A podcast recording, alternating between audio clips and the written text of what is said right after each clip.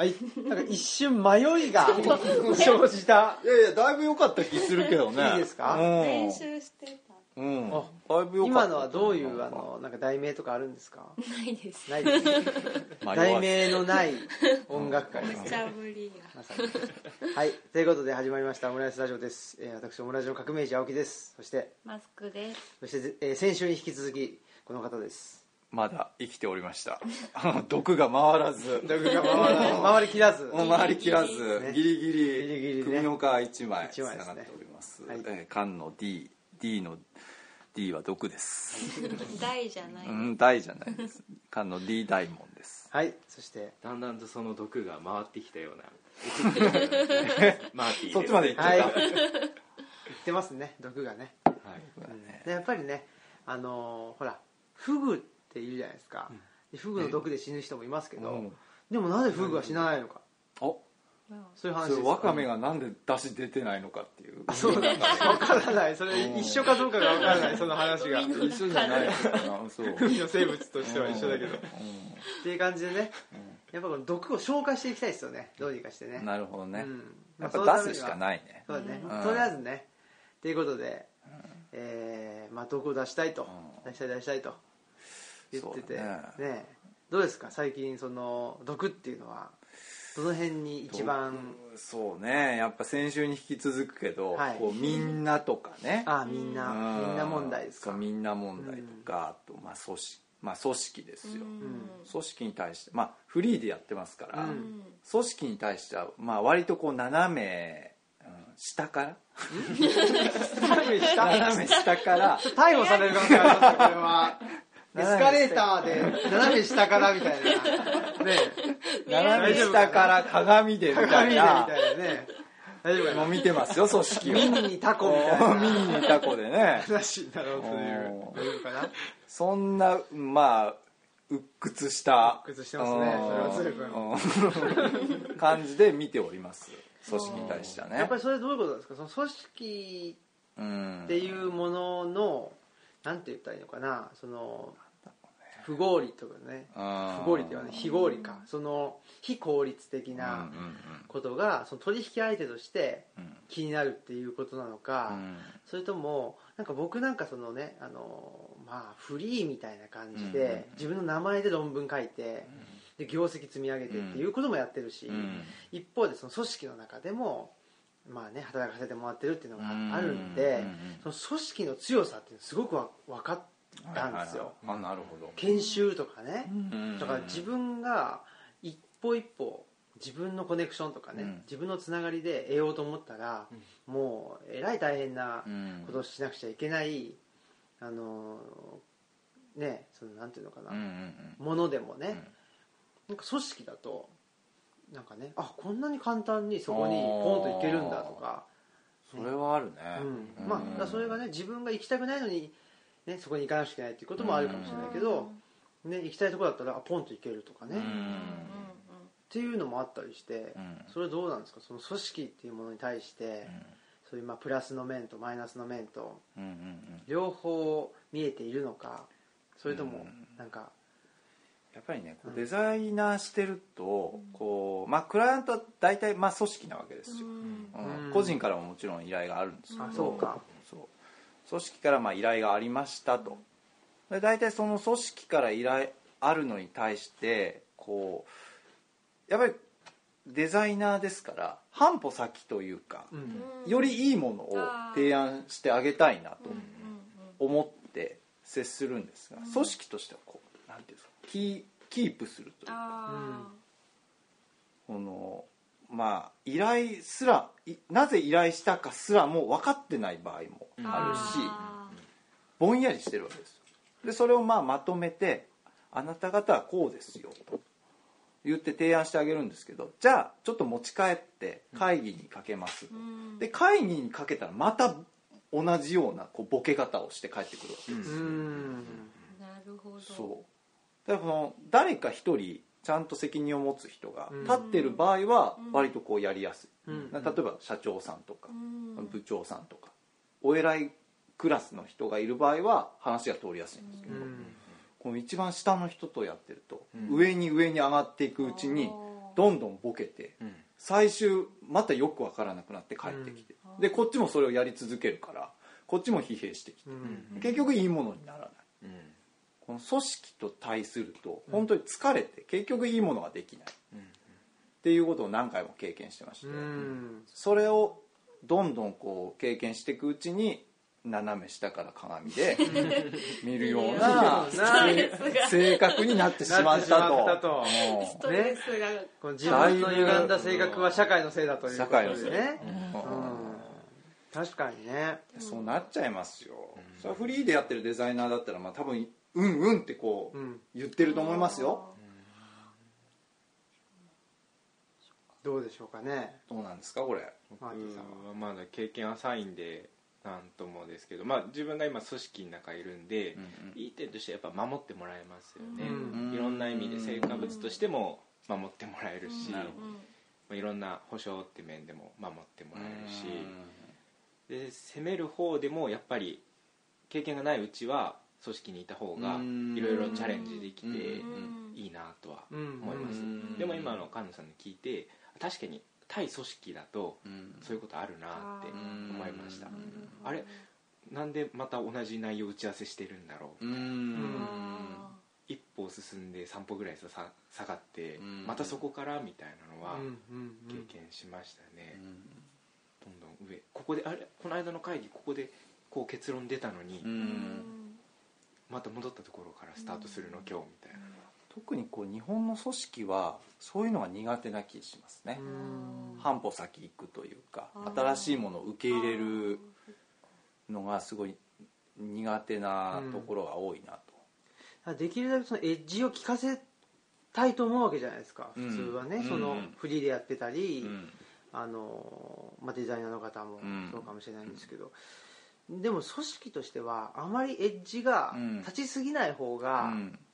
いいという組織の方がもしかしたら多いそうねのかもしれない。それはなんかね、まあエッジを効かせたいというよりかはちゃんとこう最適化させたいと思うんですが、うん。まあ割とフリーだから自由に動けていろんなところの情報をこう収集できてるわけですよ、うん。組織よりは、うん。うんでそうなると世の中は大体こういう流れになってると、うん。でもその組織はまあ言ったら2歩ぐらい遅れてると。じゃあ一歩進みましょうっていうこの間を取るわけですよ、うん。間を取ったとしてもその一歩が重い。全然出てこない。うん。よりこう影響力のある、まあ、発言をしない限りその一歩を踏み越えてこないわけですよ、そこがね日本の組織の。それはその組織の大きさはどうですか？ちっちゃい組織も大きい組織もそんな感じですか？うーんお大きいほどうん割とこう超えてくるあほん気はするかな、へえうん。まあ大きいともう部署部署で動いてるから、ちっちゃい組織なのかもしれないそれは、大きければ大きいほど、うん。何々かとか。うん。でもうその権限があるというか、うんでも小さい組織でも、うん私は小さいところでうんうん。働いてたんですけど、何人ぐらいのとこ？何人ぐらいやっけな？ひ一つのが6人ぐらいで、うん。それが一部はいかないかな？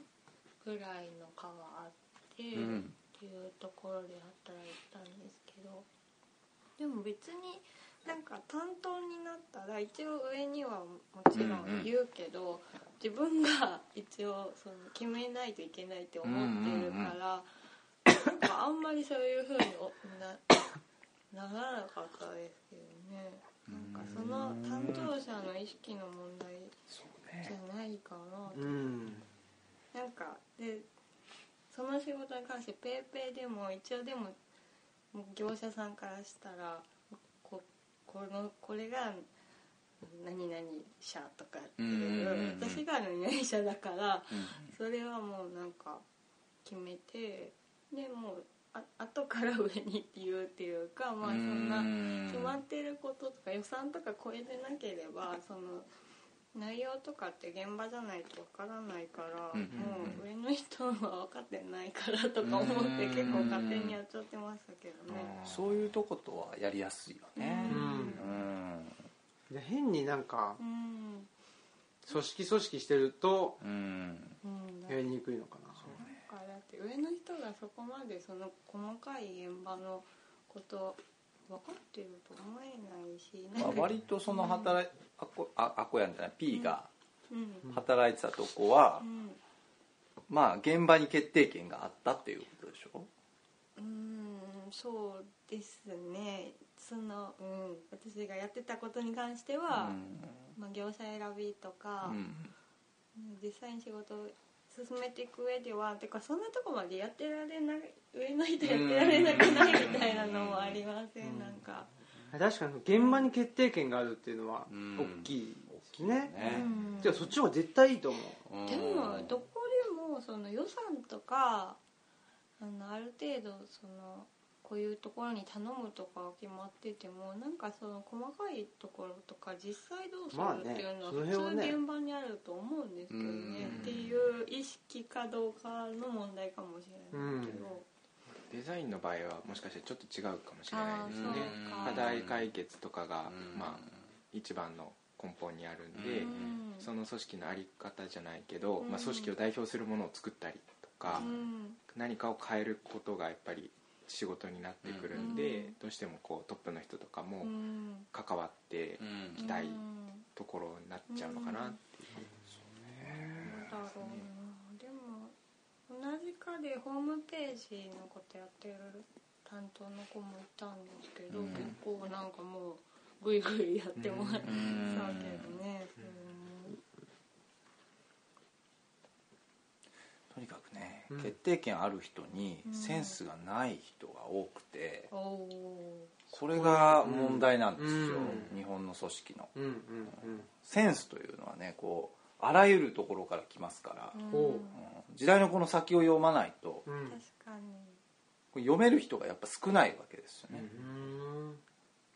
これをここうしたらまあ明日はどうなるとか、うん。まあ例えば1週間後1ヶ月後、うん。半年後うん。どうなるかっていうのを読み読んでくる人っていうのがいなくて結局もう過去に縛られてるんですよねみんな。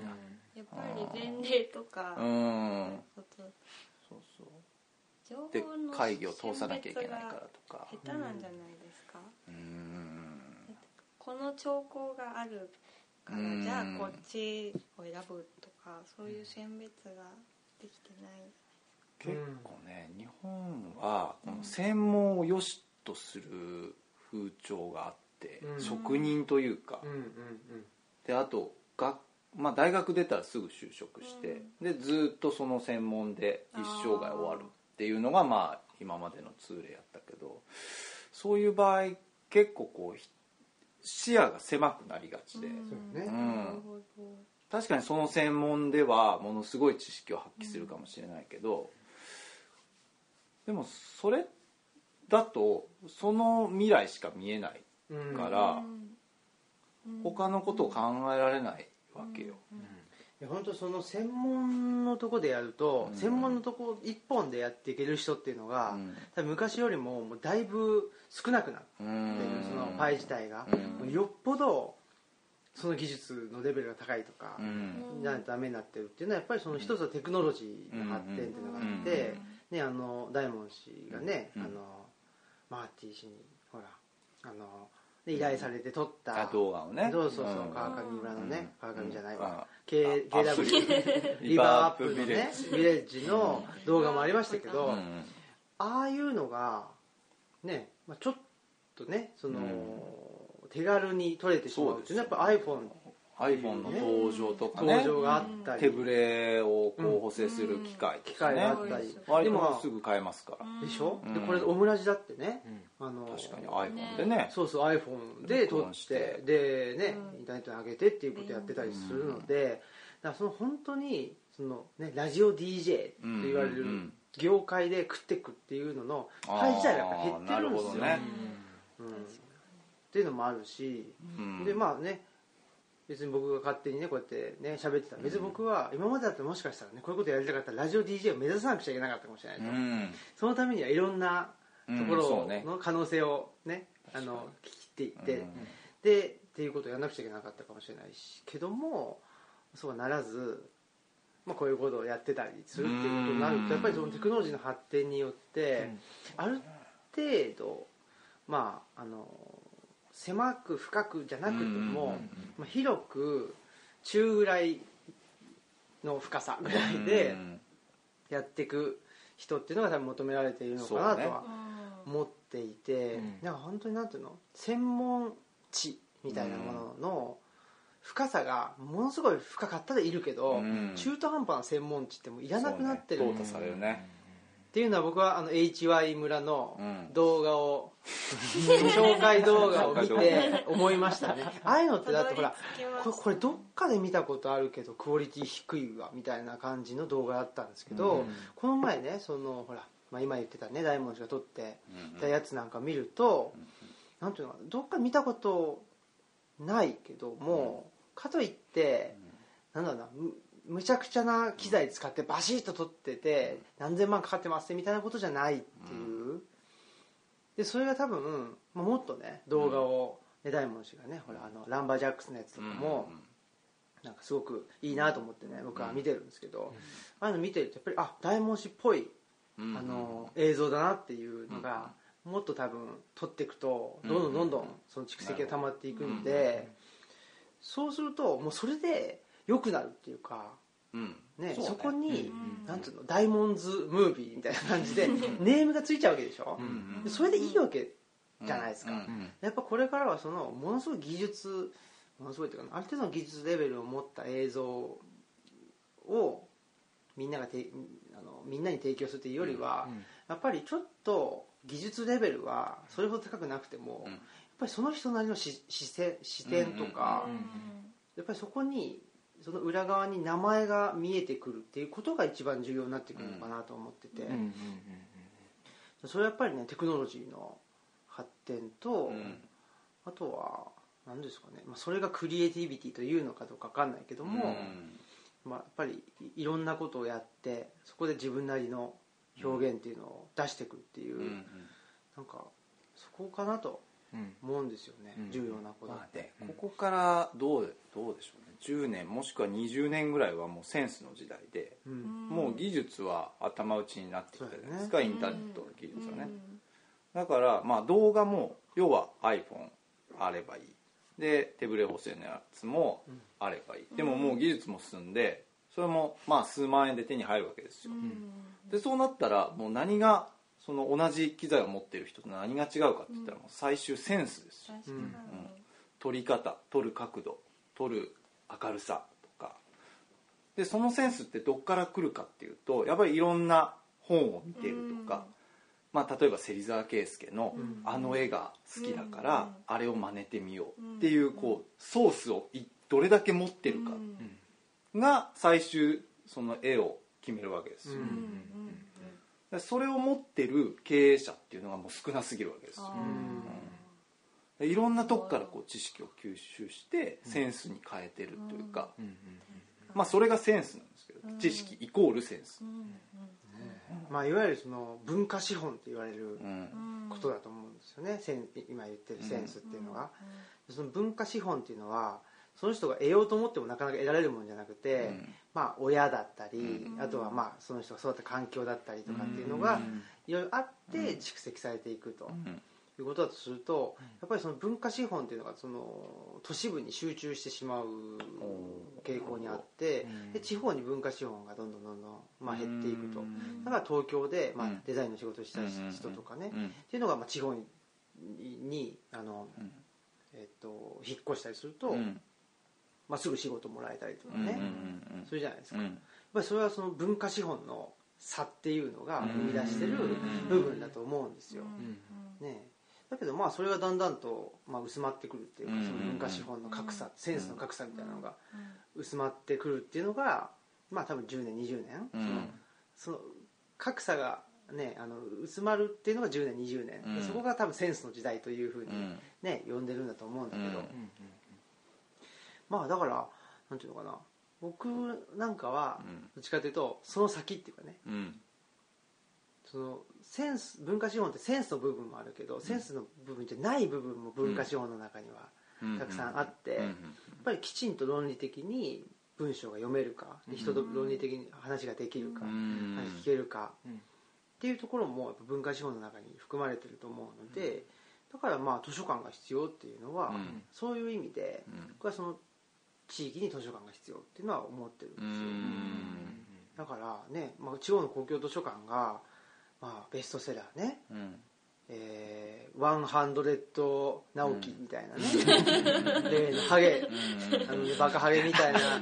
のばっかになっちゃうと、うんちょっとねどうしようもなくなっちゃうわけですよ、うん。フィールド。そうそうそう。そうフィールドね。ワンハンドレッドフィールド。のねおハゲさんみたいな、なんか文化的な面ってやっぱりある程度のその食べ物であったりとか、うん。お金であったりがあった上でこう育んでいかれるものだと思ってたんですけど、うんでも意外と最近の状況を見てるとそうでもないのかなと思ってあー。その文化的な面とか、えー、とちょっと遊遊べるというかお酒飲める場所とか、うんご飯食べれるおしゃれなお店とかがあそういう一番人が生きる上で、まあ、なんていうか余裕があった時に行く場所っていうのがこううん。整ってきた場所に、うん。なんだろうな一番こう外をそういうふうに埋めてって、でそういうのが充実してくると今度人が集まって、うん。センスのいい人たちが集まってきて、そういう人たちが集まってくるとより中のそのその地の伝統的な産業であったり、うん。それが例えば第一次産業だったりすると思うんですけど、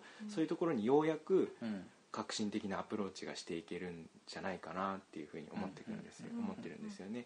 今結構その地域おこし協力隊って、うん。最初からそういうところにアプローチしようとして、うまくいってないうん。中途半端になっちゃってるうん。と思うんですよ。でもそうじゃなくて外堀埋めていったらうん。どんどん人集まってきて、うん。結果的にその一番重要なところが良くなっていくっていうようなところがあるのかなと思っててだからその文化的文化資本がもう地方にどんどん溜まっていくっていうのはすごい楽しみだなと思って、そうですね、うん。やっぱりねそのそこまでその中心のというか本質的な部分まで見てで外堀を埋めるっていうことが大事な気がしていて、で僕らなんていうのは別にその地域おこし協力隊来たわけじゃないのでいきなりその、まあ、ど真ん中の部分にボーンっていって、うん。でも生活できないから、うん。まあそのね、えーまあ、今組織の中で、まあ、働かせてもらってるんですけど、まあ、やっぱり地域おこし協力隊とか、まあ、行政とかねそれこそそのみんなのお金でっていうふうになると、やっぱり外堀を埋めていった方が現実的ですよね、うん。でも多分それそれすると外堀埋めただけになっちゃうと、うん。問題なので、やっぱり、あのー本質的な部分まできちっと、あのー見えてる人じゃないとダメだし、その辺っていうのはやっぱり一人でね地域おこし協力隊一人とか二人でやっていくっていうのはなかなか継続も難しいだろうし、っていうのがあるんでやっぱりネットワークでその村を越えたネットワークだったり、うん。その都市部とのネットワークだったりっていうので、やりながら、うん、みんなでね、うん。やっていく必要があるんじゃないかなというのはね、思いますよ、うん。うん、だから別に大阪にね越したってこっちにねその川上村とかうん。川上じゃないわうん。リバーね。リバー村リバープだったりね。その HY にしてもねうん。そうですけどいや別にこれね行政とかうん。別にいらないと思うんですよ。うんううんん。本当に、まあ勝手にやるもんね。そう。うん。うんでまあなんていうの使いたい時はその行政の、うん。あれ使えばいいし、うん。まあ、かといっても行政を使う使う時はやっぱ気をつけなくちゃいけない。のはそのみんなの金問題っていうのが。あるんで、あんまり行政僕は信信用しないっていうかね。うんう、んもちろん行政で働いてる人は信用してますよ、うん。でも行政というその組織ね。うん。うんうんっていうのは信用してないですわ、うん。うん。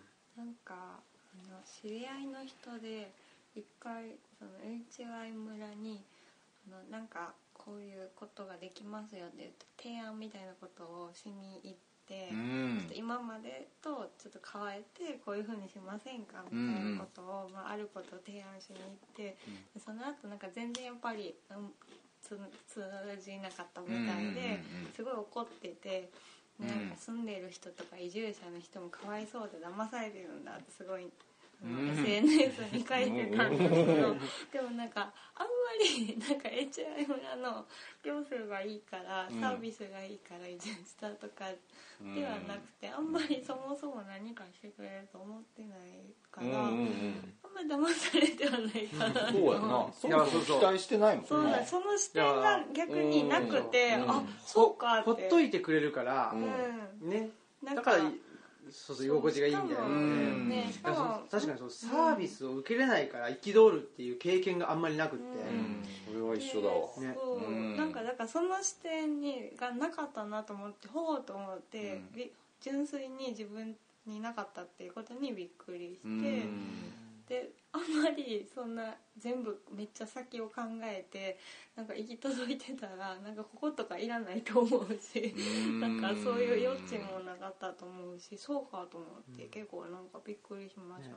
まあ、ただその行政がいることによって、うんあの悪い影響を与えてるっていう部分もおそらくあると思うので、はいでね。多分その人が言ってるその分野がちょっとそういう分野だったそうそうそうそう。のかなっていうのはっていうのがあるのでうんそれはまあ一概には言えないっていうかね、うん。もちろん行政がいることによってねあのゴミ収集も来ていただけてるし。そうですね。ゴミ収集されんくなったらさすがにちょっとしんどいですけどね。でも分かんないけどね民間がやるやる人いるのかな、まあ、民間がやるとしたらねお金出さなくちゃいけない。うん。いろいろあるからっていう問題もあるんだけど順序でまあなんていうのかな。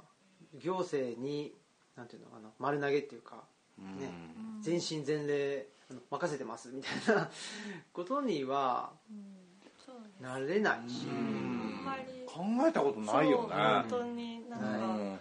してくれないから嫌だってあんましなんかでもそれってもしかしたらその我々みんなその生まれ育ったところから離れてるじゃないですか、うん。あなるほど。で生まれ育ったところから離れられるっていうのはある意味その土地持ってないとかね。ううん土地も借金もないとかそうねそうそうそうそう。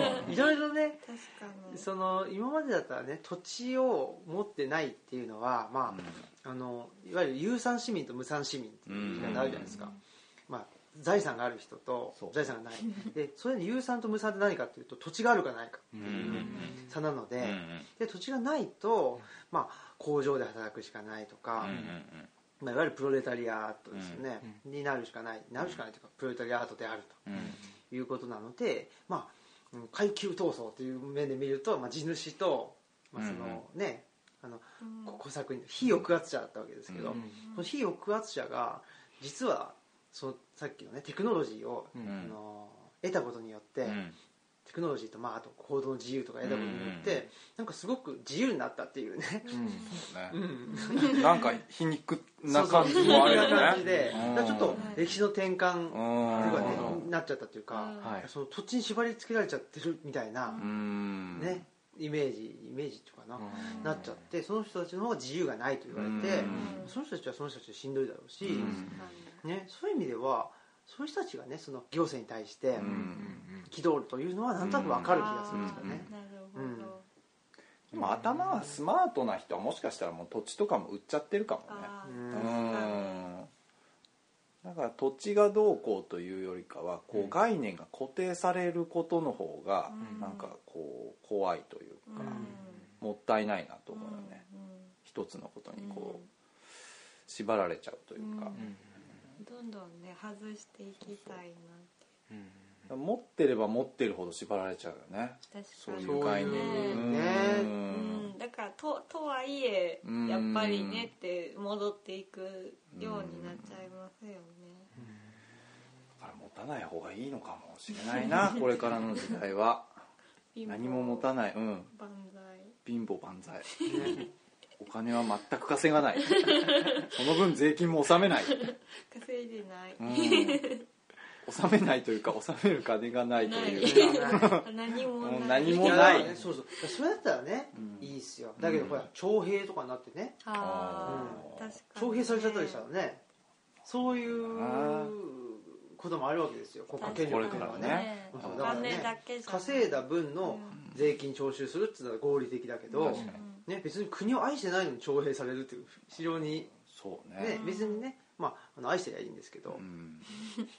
でで別にその自分は愛してるけど、ね、お前が言う日本は愛してないとかいうこともあるでしょ、いろいろねそれぞれの日本がね。そうそうそうそう。